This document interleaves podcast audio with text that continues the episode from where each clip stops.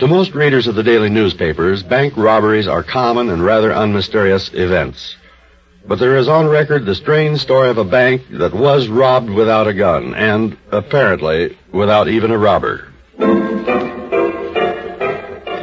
The Midland Bank in Blackpool, England, is what is known as an eminently sound institution. And the only dubious incident which mars its long and honorable record of service is the one that occurred on August 6, 1926. It was on that Saturday, at high noon, when the doorman was just closing the doors, that one of the Midland's regular clients entered the bank with a large bag under his arm. He was Mr. Lloyd Fenwick of the Corporation Tramways Department. Morning, Mr. Fenwick. 800 pounds in here, all treasury notes. I'll make out the slip for you, sir. But you'd better open the bag yourself.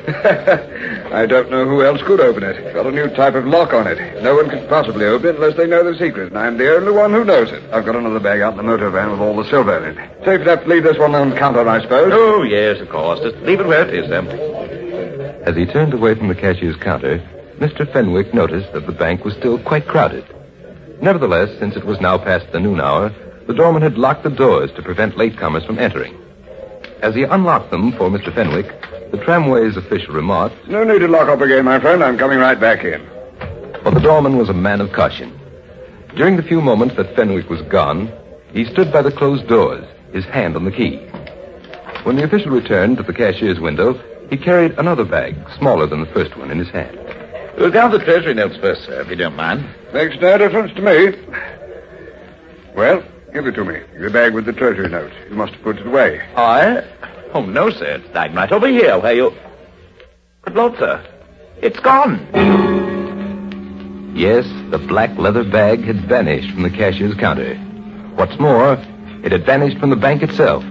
The police were summoned, but a most thorough investigation failed to reveal its whereabouts. Fenwick, the cashier, and the police themselves were utterly mystified. At three o'clock that same afternoon, Patrolman Cook was strolling down Needham Lane, just a block away from the Midland Bank. Hello. Someone must have lost a bag. I say now. Could this be the one what's missing from the bank? Tucking the bag under his arm, Patrolman Cook made his way quickly to the Central Police Station. And there, while one of the officers got in touch with the tramways department, the others took turns trying to open the lock. But the lock refused to yield. They were still working over it when Mr. Fenwick arrived. This is it, gentlemen. I only hope the money's still there. The lock's still closed, isn't it? That simply means no one could open it. None of us here could make the blooming thing work, sir. No? you just take hold of it like this, see? Aye. And you insert the key. Good Scott. The treasury notes. They're not in the bag.